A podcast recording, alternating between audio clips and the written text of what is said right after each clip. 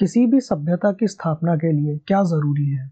लोगों को खेती बाड़ी करना आना चाहिए ताकि खाने का इंतज़ाम हो सके और कम्युनिटीज़ बनानी आनी चाहिए। प्राचीन काल में धीरे धीरे करके लोगों को खेती करना आने लगा था। इस अर्ली फ़ार्मिंग के समय को नियोलिथिक एज भी कहते हैं। उसी एज में कई सारे एंशियन मॉन्यूमेंट भी बनाए गए थे, जैसे मेगालिथिक स्ट्रक्चर जो कि नॉर्दर्न और वेस्टर्न यूरोप में पाए गए हैं। नमस्कार दोस्तों मैं अंबर स्वागत करता हूँ आपका इतिहास नोन अननोन में। आज हम बात करेंगे शुरुआती दौर में सोसाइटीज़ कैसे स्टैब्लिश हुई थी।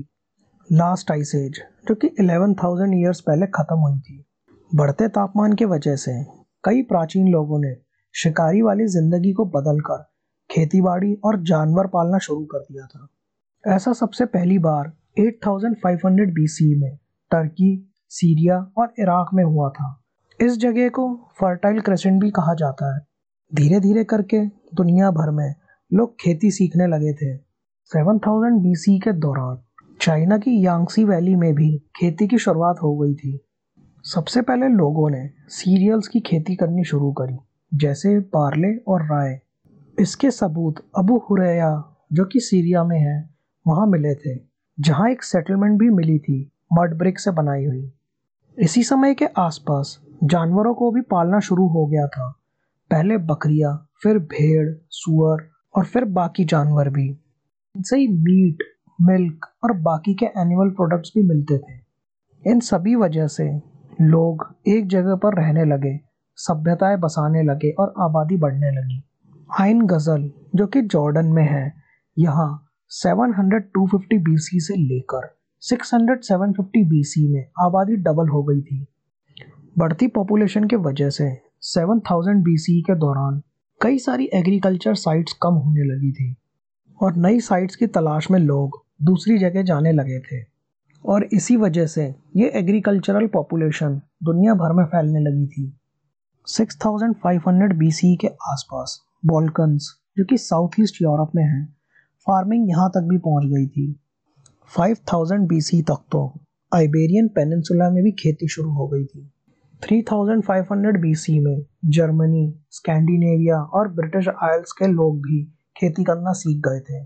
धीरे धीरे करके जारगोस माउंटेन से होते हुए खेती करना कोकैसस, तुर्कमेनिस्तान और पाकिस्तान के लोगों तक भी पहुँच गया था। हमारे भारत में गंगा घाटी के आसपास 3000 बीसी में लोग खेती करना सीख गए थे और 2500 बीसी तक तो एल्टाई जो कि सेंट्रल एशिया में है यहाँ भी लोगों ने खेती शुरू कर दी थी। इजिप्ट में एग्रीकल्चर की शुरुआत 5500 बीसी के दौरान हुई होगी। 4000 बीसी के दौरान अमेरिका में सनफ्लावर उगाए जाने लगे। कॉर्न और बीन्स की खेती सेंट्रल अमेरिका में 3500 बीसी में हुई थी। आलू की खेती एंडीज साउथ अमेरिका में 5000 बीसी से शुरू हो गई थी। लामास के डोमेस्टिकेशन भी कुछ 1000 ईयर्स बाद शुरू हो गया था। धीरे धीरे करके प्राचीन लोगों ने गाँव बसाने भी शुरू कर दिए थे। आजकल जो घर है, उनकी एंट्री सामने से होती है। लेकिन क्या आपने कभी सोचा है कि घर की एंट्री ऊपर से भी हो सकती है? जी हाँ प्राचीन समय में ऐसा हुआ करता था। जैसे कैटल हुयुक, जो कि टर्की में है। यहाँ मिले कुछ सबूतों से यह पता चलता है कि 7000 बीसी के दौरान यहाँ लोग रहते थे। वहाँ के घर रेक्टेंगुलर हुआ करते थे और जिसकी एंट्री ऊपर छत से होती थी। कैटल होयुक धीरे धीरे समृद्ध होने लगा था। यहाँ मिलने वाले ब्लैक वोल्केनिक ग्लासेस की वजह से, जिसका इस्तेमाल कुछ काटने के लिए किया जाता था। क्या आपको पता है कि दुनिया की सबसे पुरानी टेंपल बिल्डिंग कौन सी है? गोबेकली टेपे जो कि साउथ ईस्टर्न टर्की में है। ये करीब 9500 बीसी के समय की है और इसे ही सबसे पुरानी टेंपल बिल्डिंग माना जाता है। लोगों को खाना ढूँढने में ज़्यादा समय नहीं डालना पड़ता था, जिसकी वजह से वो और भी चीज़ों पर ध्यान दे सकते थे। आपको ये पता ही है कि प्राचीन लोग हड्डियों से, पत्थरों से या लकड़ी से औज़ार बनाते थे। लेकिन क्या आपको पता है कॉपर टूल्स की शुरुआत कहाँ से हुई? कॉपर ओर्स ज़्यादातर मेडिटेरियन में पाए जाते थे और अपने हरे रंग के वजह से वो जल्दी पहचान में आ जाते थे। पहले तो इन्हें ठोक कर कोई नई शेप दी जाती थी, लेकिन बाद में लोगों को उसे गलाना भी आ गया था।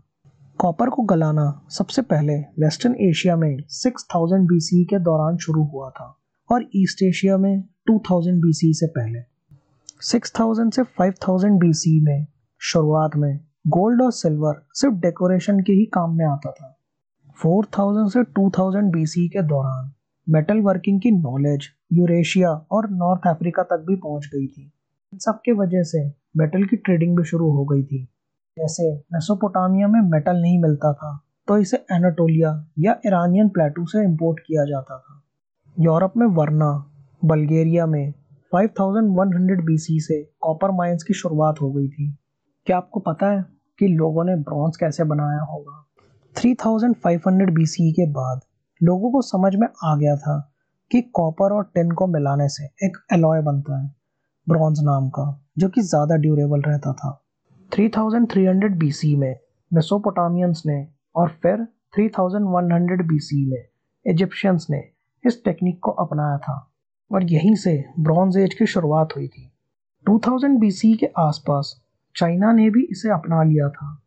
और यहीं से ये ईस्टर्न और साउथ ईस्ट एशिया तक फैल गया था। क्या आपको पता है कि बड़े बड़े शहरों की शुरुआत कहाँ से हुई थी? ये सब मेसोपोटामिया में फोर मिलेनियम बीसी से शुरू हुआ था, जब टिग्रेस और यूफ्रेट्स रिवर से इरिगेशन चैनल बनाने का काम शुरू हुआ था। पहले तो ये छोटे छोटे गाँव ही थे, फिर बढ़ते व्यापार के वजह से ये शहरों में बदलने लगे। सोसाइटीज़ में अब हायरार्कीज बनने लगी थी, जैसे सबसे ऊपर राजा का दर्जा था, उनके नीचे ऑफिशियल्स फिर थोड़े कम औहदे वाले लोग, और फिर आखिर में आम जनता होती थी। धीरे धीरे मेसोपोटामिया में भी शहर बनने लगे थे। करीब 6000 बीसी के दौरान हलेफियन नाम का कल्चर नॉर्दर्न मेसोपोटामिया में स्टैब्लिश होने लगा था। वो लोग क्ले से बने घरों में रहते थे, ट्रेडिंग करते थे और लोगों को मरने के बाद ग्रेव्स में दफनाते थे। बाद में उबायद कल्चर ने इसकी जगह ले ली थी। ये पहला मेसोपोटामियन कल्चर था, जिसने फ़सलों के लिए इरिगेशन का इस्तेमाल किया था। एरिदू और उरुक नाम के शहर भी बनने लगे थे। शुरुआत में एरिदू एक पवित्र स्थल था।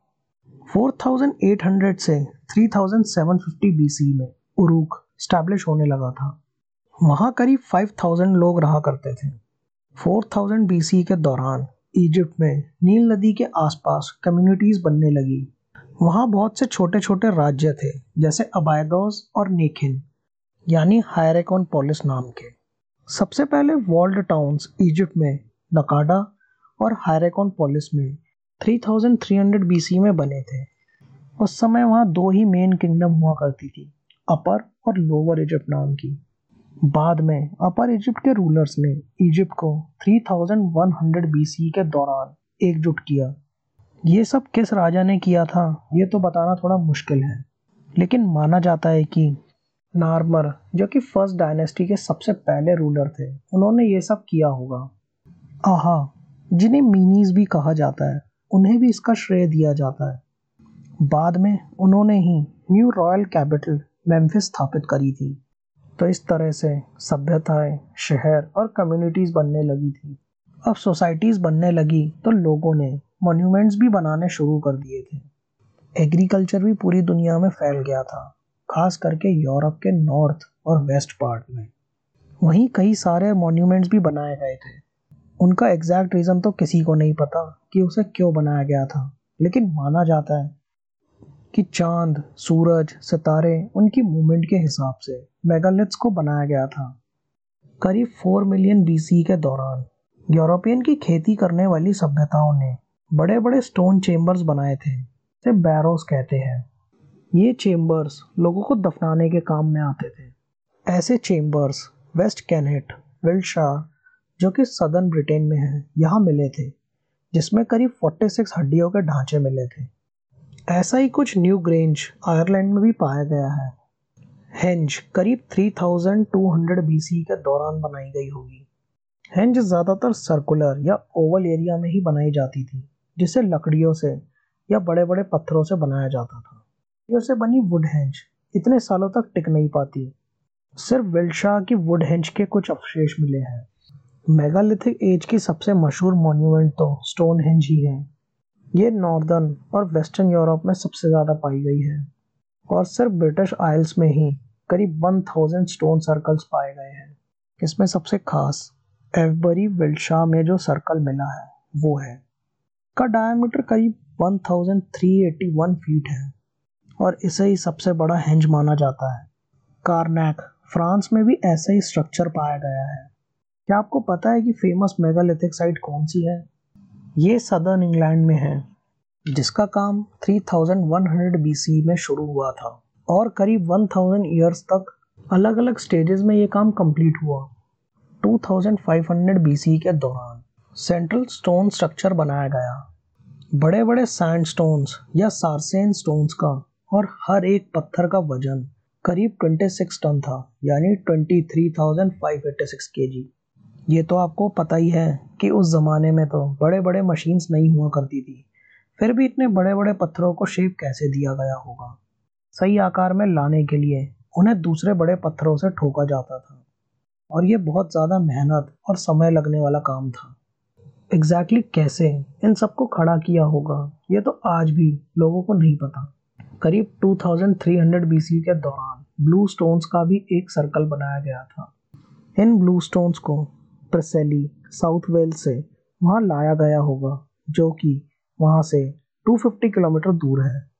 करीब 1500 बीसी के आसपास यूरोप में मेगालिथिक एज खत्म होने की कगार पर थी। ब्रिटेन और नॉर्दर्न फ्रांस में स्टोन सर्कल्स का काम रुक गया था। स्टोन हेंज का आखिरी सबूत 1100 बीसी के समय का है। 1000 बीसी तक तो स्टोन हेंज का बनना बंद हो गया था। आज भी ये मॉन्यूमेंट्स हमारे प्राचीन इतिहास की गवाही देते हैं। जानिए एंशंट हिस्ट्री के बारे में आने वाले एपिसोड्स में। तब तक के लिए जुड़े रहिए इतिहास नोन अननोन के साथ। ये पॉडकास्ट आप मराठी में भी सुन सकते हैं। इतिहास नोन अननोन मराठी।